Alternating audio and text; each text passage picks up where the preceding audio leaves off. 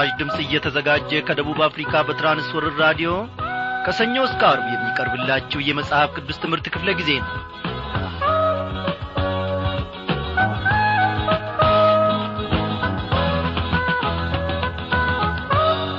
እንደምናመሻችሁ በጌታ የተወደዳችሁ ክብሯን አድማጮቻችን ዛሬም እግዚአብሔር አምላካችን ፈቃዱ ሆኖ የዕብራውያን መልእክት ጥናታችንን ይዘንላችሁ ቀርበናል ባለፈው ክፍለ ጊዜ ምሽት ጥናታችን እግዚአብሔር በእውነት ከዚህ ከቃሉ ድንቅ ነገርን አስተምሮናል።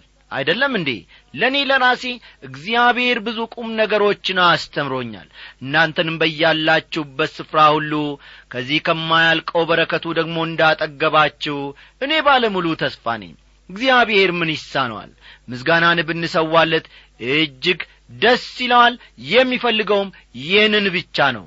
ምስጋናን የሚሰዋ እኔን ያከብረኛል ይላል እግዚአብሔር። እስቲ በዚህ የምስጋና ዝማሬ የዕለቱን ዝግጅታችንን እንጀምር። በሰው ዘንድ ያልታሰበውን የድንጋይ ክምር የተጫነውን እግዚአብሔር ያያል እርሱን ይመርጣል ትቢያን አራቆ ለክብሩ ያቆማል ምስጋናዬ ይህው ምስጋና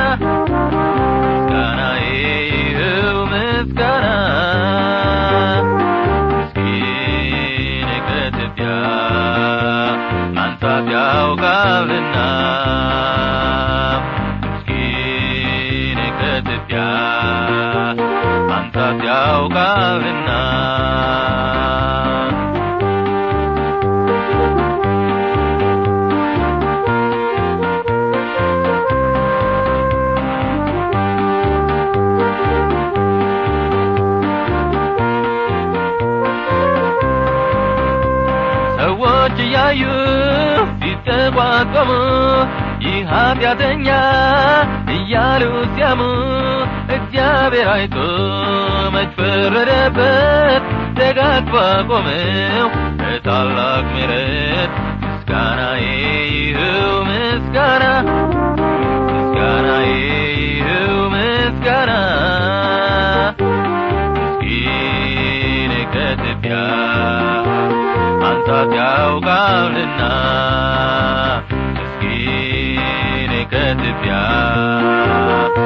ማንሳት ያውቃልና።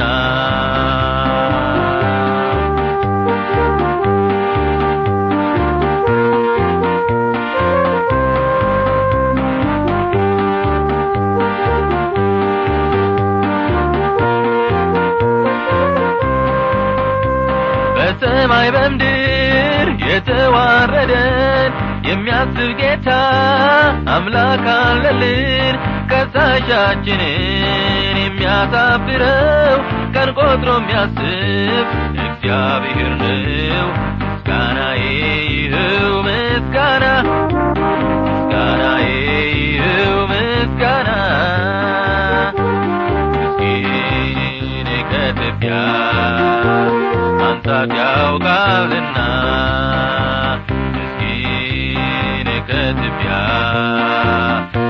ማንሳት ያውቃልና።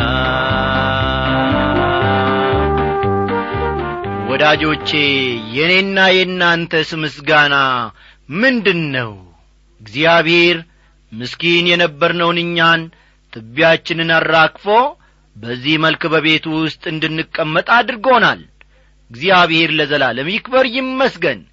ምናልባት ወዳጆቼ ምስኪን ስለ ሆናችሁ ጌታን ተጠግታችሁ ይሆንን ምናልባትም ደግሞ ድሆች ስለ ሆናችሁ የሚረዳችሁ የሚታደጋችሁ አታችሁ ወደ ኢየሱስ ክርስቶስ ጠጋ ብላችሁ ይሆንን? ያም ቢሆን ኢየሱስ ክርስቶስ ወዳጆቼ አያሳፍርም። የሚያሳፍር አምላክ አይደለም። እሱ ማልበስን ማጥገብን ያውቅበታልና። ኢየሱስ ክርስቶስ እኮ ከሀብታሙም ቢሆን ሰውን አልፈልግም አላለም ድሃውን ብቻ አልተመለከትም። ሌሎችንም የተቅበዘበዙትን እረፍት ያጡትን ሰላም ያጡትን ሁሉ ወደ ጸጋው ዙፋኑ በምሕረቱ ጠርቶአቸዋል ስለዚህም እኔም እናንተም የዚህ ዕድል ተካፋዮች ሆነናልና እግዚአብሔር ለዘላለም ይክበር እንላለን። እናመስግነው ጌታችን መድኒታችን ኢየሱስ ክርስቶስ የእግዚአብሔር ልጅ ስለ ታላቁ ምሕረትህ ስለ ታላቁ ጸጋና በረከትህ እጅግ አድርገን እናመሰግንሃለን። ጌታ ሆይ ማንም ሳያውቀን በእናታችን ማፀን ውስጥ ያወከን ከዘመናት በፊት እግዚአብሔር ሆይ የተመለከትከን አንተ ነህና እጅግ አድርገን እናመሰግንሃለን። በዚህ ምሽት ደግሞ በመካከላችን እንድትገኝ ቅዱስ የሆነውን ስምህን ከማደሪያ እንጠራለን እግዚአብሔር ሆይ በዚህ ምሽት ልንማር ያልነውን ቃልህን ደግሞ እንደሚገባ መንፈስ ቅዱስ እንዲያስተምረን ልቦናችንን እንድታነሳሳ መንፈሳዊ ዐይኖቻችንንም እንድታበራልን እንለምንሃለን። መረዳታችንን እግዚአብሔር አምላኬ ከምንጊዜውም በላይ ደግሞ እንድታሰፋና እንድታሳድግ በቀናውም መንገድህ እግሮቻችን እንደ ቃልህ እንደ ፈቃድህ ደግሞ ይራመዱ ዘንድ እጆቻችንን ያዝ።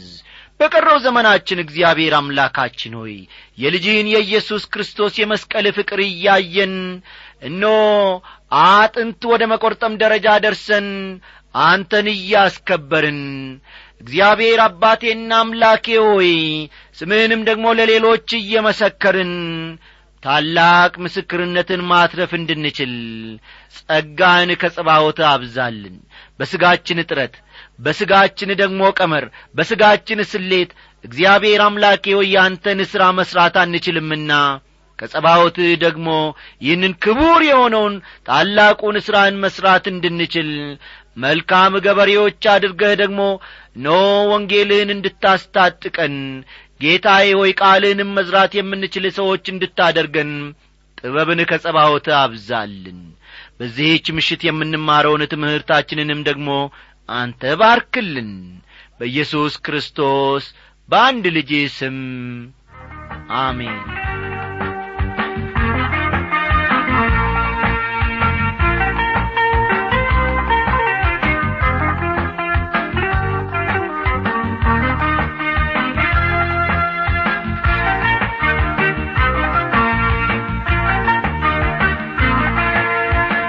ውድ አድማጮቼ ባለፈው ክፍለ ጊዜ ጥናታችን የዕብራውያን መልእክት ምዕራፍ ሁለትን እያጠናቀቅን ይመስለናል። አይደለም እንዴ? አዎ ትምህርቱ እጅግ በጣም ጠቃሚ ስለሆነ ብዙ መረዳትና ቁም ነገሮችንም በውስጡ ስላገኘን መለስ ብለን ዛሬ ከቁጥር ዘጠኝ እንጀምራለንና መጽሐፍ ቅዱሶቻችሁ እንደ ተለመደ ሁሉ ገለጥ ገለጥ አድርጋችሁ ዕብራውያን ምዕራፍ ሁለት ቁጥር ዘጠኝን ተመልከቱ።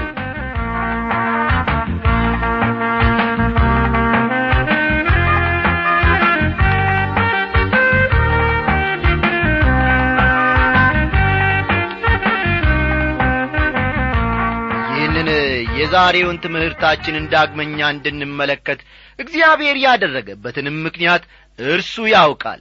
ምናልባት በሥራ አጋጣሚ በትላንትናው ምሽት ክፍለ ጊዜ ጥናታችን ያልተገኛችሁ በተለያየ ዐይነት ሁኔታ ውስጥ መሆናችሁ በስፍራው ያልተገኛችሁና ያልተካፈላችሁትን እግዚአብሔር አምላካችን በዚህ ውስጥ ደግሞ እንድታልፉ ሁሉን ነገር አቀዳጅቷልና እስቲ ከመልእክታችን የቁጥር ዘጠኝን ትምህርት በመመልከት እንጀምር።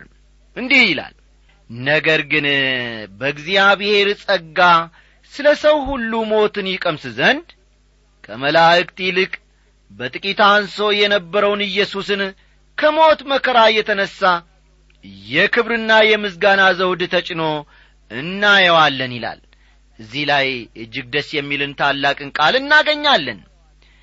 ኢየሱስን እናየዋለን ሲል በክፍሉ ውስጥ ያደረገልንና የተደረገልንን በማሰብ እንዲሁም በማስተዋል ያደረገልንና ፈጠን ፈጠን በሉ። የተደረገልንን በማሰብ እንዲሁም በማስተዋል በማስተዋል እንመለከተዋለን ማለት እንጂ ስለ ተራ ዐይነት እይታ አይደለም የሚናገረው። ስለ ተራ ዐይነት እይታ አይደለም የሚናገረው ይህ ክፍል። በእምነት በአምልኮ ቶሎ ቶሎ ጻፍ ጻፍ አድርጉ። በእምነት በአምልኮ በመገረምና በአድናቆት እናየዋለን ማለት ነው ጌታችንን። ጌታ ለዘላለም ይክበር ይመስገን። ከመላእክት ይልቅ በጥቂት አንሶ የነበረውን ሲል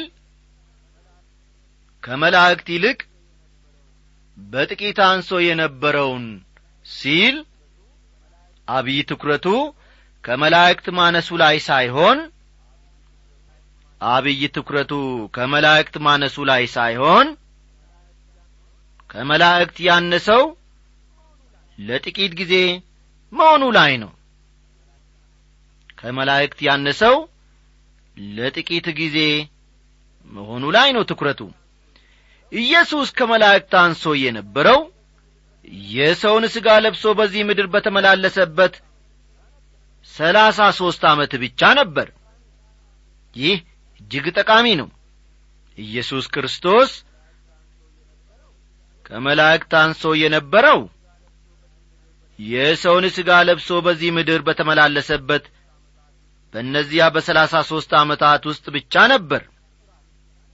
ቁጥር አስር ብዙ ልጆችን ወደ ክብር ሲያመጣ የመዳናቸውን ራስ በመከራ ይፈጽም ዘንድ ከእርሱ የተነሣ ሁሉ በእርሱም ሁሉ ለሆነ ለእርሱ ተገብቶታልና ይላል። የክርስቶስ ዝቅ ዝቅ ማለት ሁለት ነገሮችን አስገኝቷል። ይህንም ባለፈው ክፍለ ጊዜ ጥናታችን ተመልክተናል። እንግዲህ ከእኛ ጋር ሆናችሁ በትላንትናው ምሽት ክፍለ ጊዜ ጥናታችን በጸጋው ዙፋኑ ፊት ለነበራችሁት ይህ ዳግመኛ ስትማሩት ታላቅ ታላቅ በረከት ይሆናል ማለት ነው ትምህርቱንም ለመጨበጥ እጅግ ያስችላችኋል ከሁለቱ ነገሮች ውስጥ የመጀመሪያው አንደኛ የበለጠና የላቀ ክብር ለክርስቶስ አስገኘለት። የክርስቶስ ዝቅ ዝቅ ማለት የበለጠና የላቀ ክብር ለእርሱ ማስገኘት ነው። ፈጠን ፈጠን በሉ። የበለጠና የላቀ ክብር ለክርስቶስ አስገኘለት። ዝቅ ዝቅ ማለቱ ማለት ነው። ሁለተኛው ነጥባችን ደግሞ ለሰው ልጅ የመዳን መንገድ ተከፈተለት ፈጠን ፈጠን በሉ። ለሰው ልጅ የመዳን መንገድ ተከፈተለት። ይህ እንግዲህ የጌታችን የኢየሱስ ክርስቶስ ዝቅ ዝቅ ማለት ውጤት ነው ማለት ነው። ከእርሱ የተነሣ ሁሉ በእርሱም ሁሉ ለሆነ ለእርሱ ተገብቶታልና ይላል። ይህ ቁጥር አስር ሁሉን የፈጠረ እርሱ ነው ስለሆነም ሁሉም የእርሱ ነው ማለት ነው። ይህ ዓለም ለምን እንደ ተፈጠረ ማወቅ ትፈልጋላችሁን?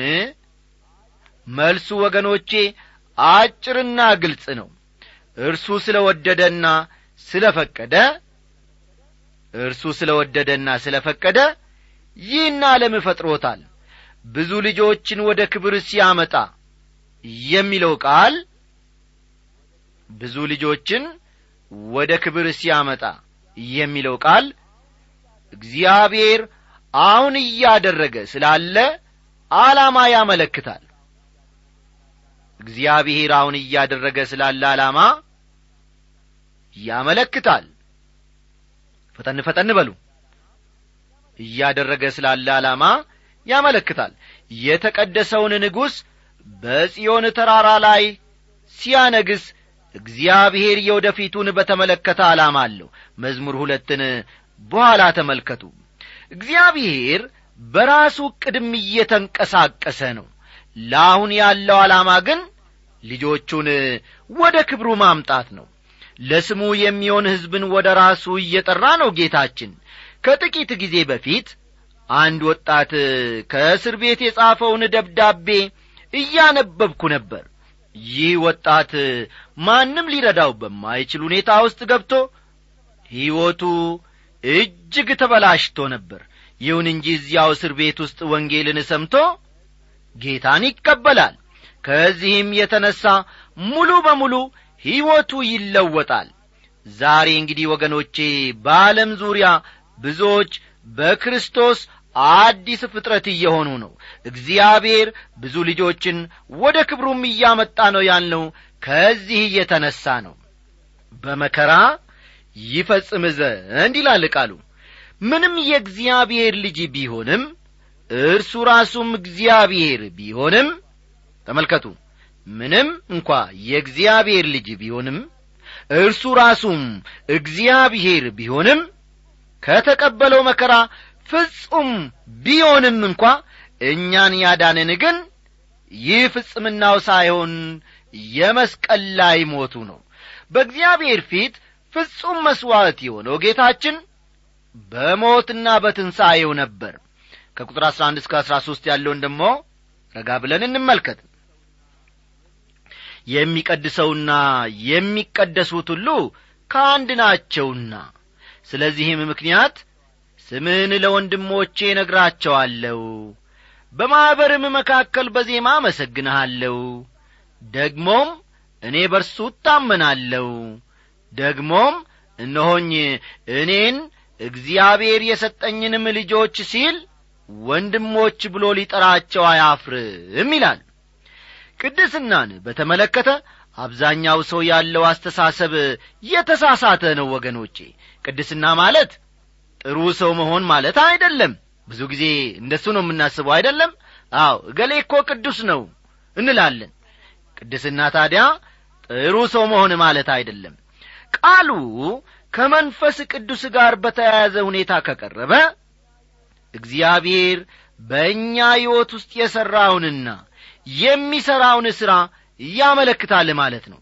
ተመልከቱ ቃሉ ከመንፈስ ቅዱስ ጋር በተያያዘ ሁኔታ ከቀረበ እግዚአብሔር በእኛ ሕይወት ውስጥ የሠራውንና የሚሠራውን እግዚአብሔር በእኛ ሕይወት ውስጥ የሠራውንና የሚሠራውን ሥራ ያመለክታል ማለት ነው። ቅድስና ማለት ዳግም በተወለደው ሰው ሕይወት ውስጥ ቅድስና ማለት ዳግም በተወለደው ሰው ሕይወት ውስጥ መንፈስ ቅዱስ የሚያከናውነው መንፈስ ቅዱስ የሚያከናውነው ድንቅ ነገር ነው ማለት ነው። ስምህን ለወንድሞቼ ነግራቸዋለሁ በማኅበርም መካከል በዜማ አመሰግንሃለሁ የሚለው ቃል የተወሰደው ከመዝሙር ሀያ ሁለት ከመዝሙር ሀያ ሁለት ክርስቶስ መስቀል ላይ ስለ ተቀበለው መከራ ከሚናገሩ ታላላቅ ምዕራፎች አንዱ እንደሆነም ይታሰባል። ጌታችን መድኃኒታችን ኢየሱስ ክርስቶስ ከሞት ከተነሣ በኋላ ለማርያም ተገልጦ ወደ ወንድሞቼ ሄደሽ እኔ ወደ አባቴና ወደ አባታችሁ ወደ አምላኬና ወደ አምላካችሁ ማድርጋለሁ ብለሽ ንገሪያቸው በማለት እንደ ተናገረ እናስታውሳለን። ዮሐንስ ምዕራፍ 20 ቁጥር አሥራ ሰባትን ተመልከቱ። ዮሐንስ ወንጌል ምዕራፍ 20 ቁጥር አሥራ ሰባት እዚህ ላይ ወንድሞቼ ያለው ሐዋርያቱን ሲሆን ልብ በሉ ወንድሞቼ ያለው ሐዋርያቱን ሲሆን በዚያ ጊዜ የነበሩት ሐዋርያት በሙሉ ደግሞ በትውልድ ምን ነበሩ ማለት ነው? አይሁዳውያን ነበሩ።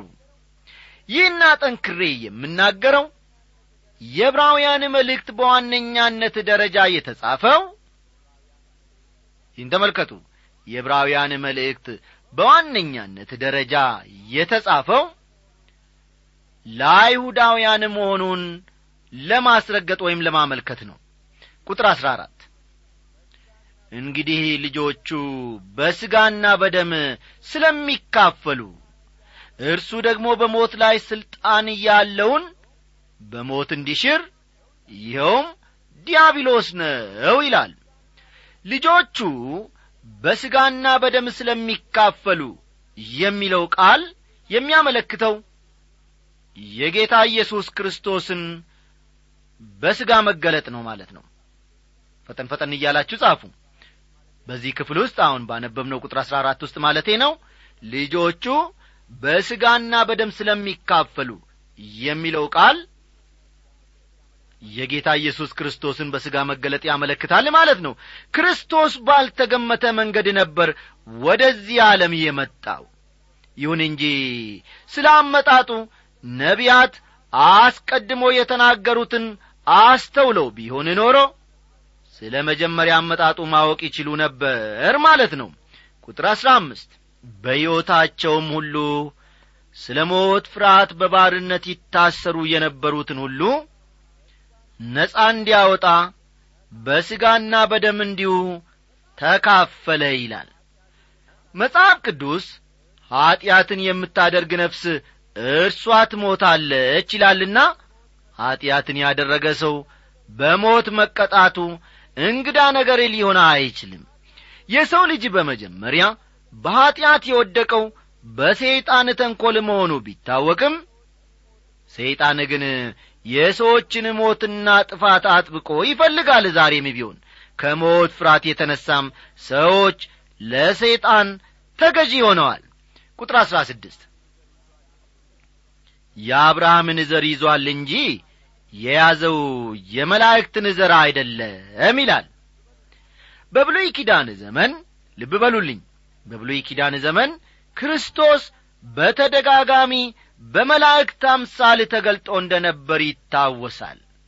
በሥጋ በተገለጠበት ጊዜ ግን የአብርሃምን ዘር ይዞ ነበር የተገለጠው። ቁጥር አሥራ ሰባት ስለዚህ የሕዝብን ኀጢአት ለማስተሰረይ ለእግዚአብሔር በሆነው ነገር ሁሉ የሚምርና የታመነ ሊቀ ካህናት እንዲሆን በነገር ሁሉ ወንድሞቹን ሊመስል ተገባው ይላል። ጌታ ኢየሱስ በሰው አካልና አምሳል ተገለጠ።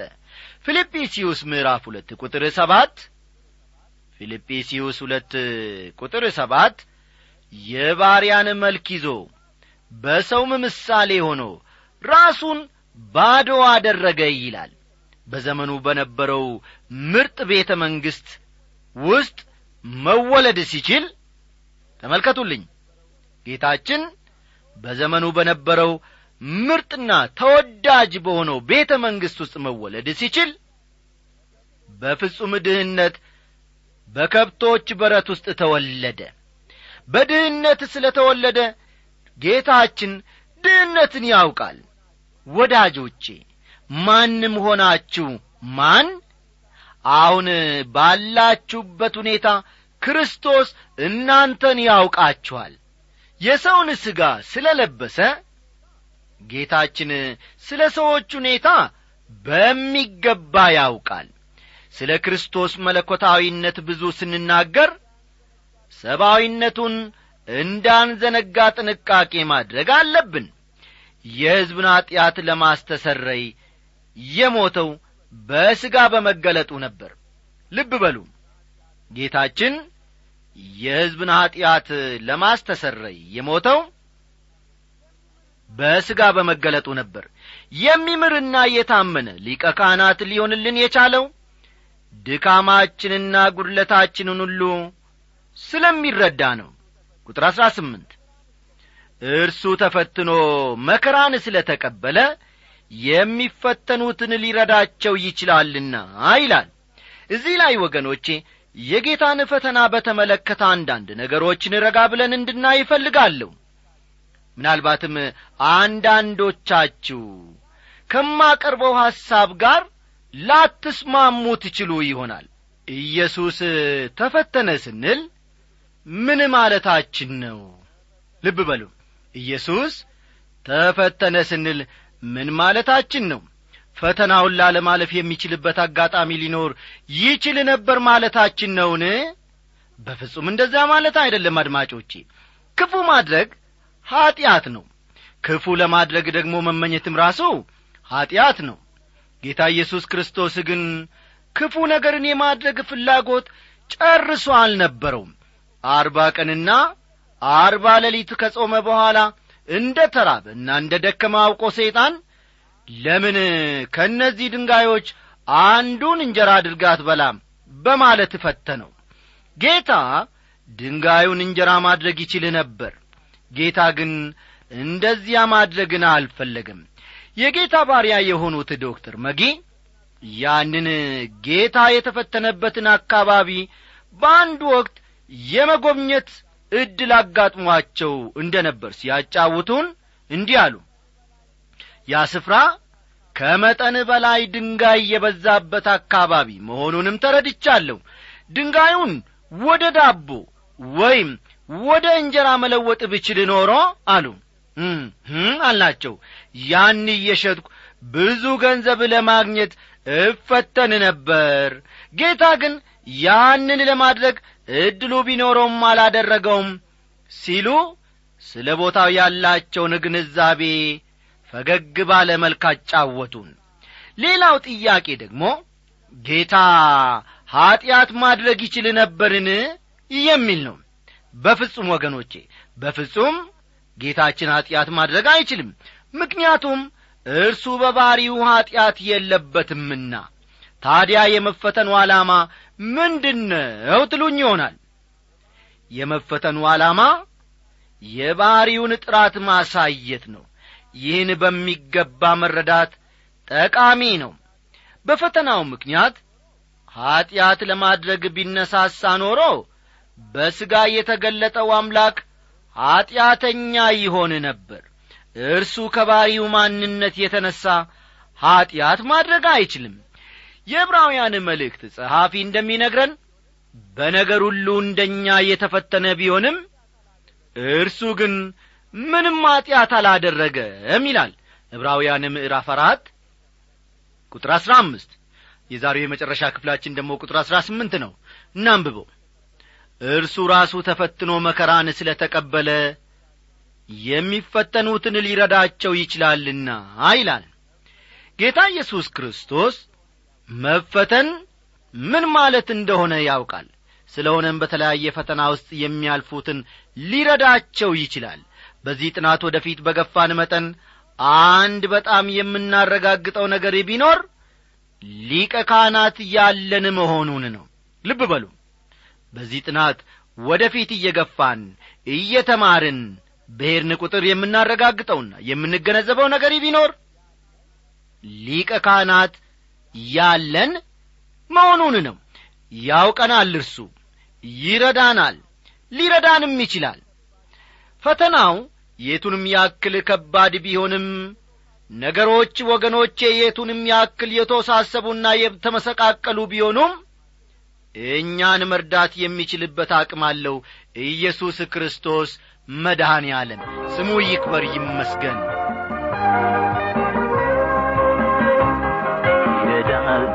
ይደግፋል ጉልበት ይሆናል ጌታ ዞባይ ወገን ደራሽ የምስኪኖች አለኝታ ይረዳል ይደግፋል ጉልበት ይሆናል ጌታ ወገን ደራሽ የምስኪኖች አለኝታ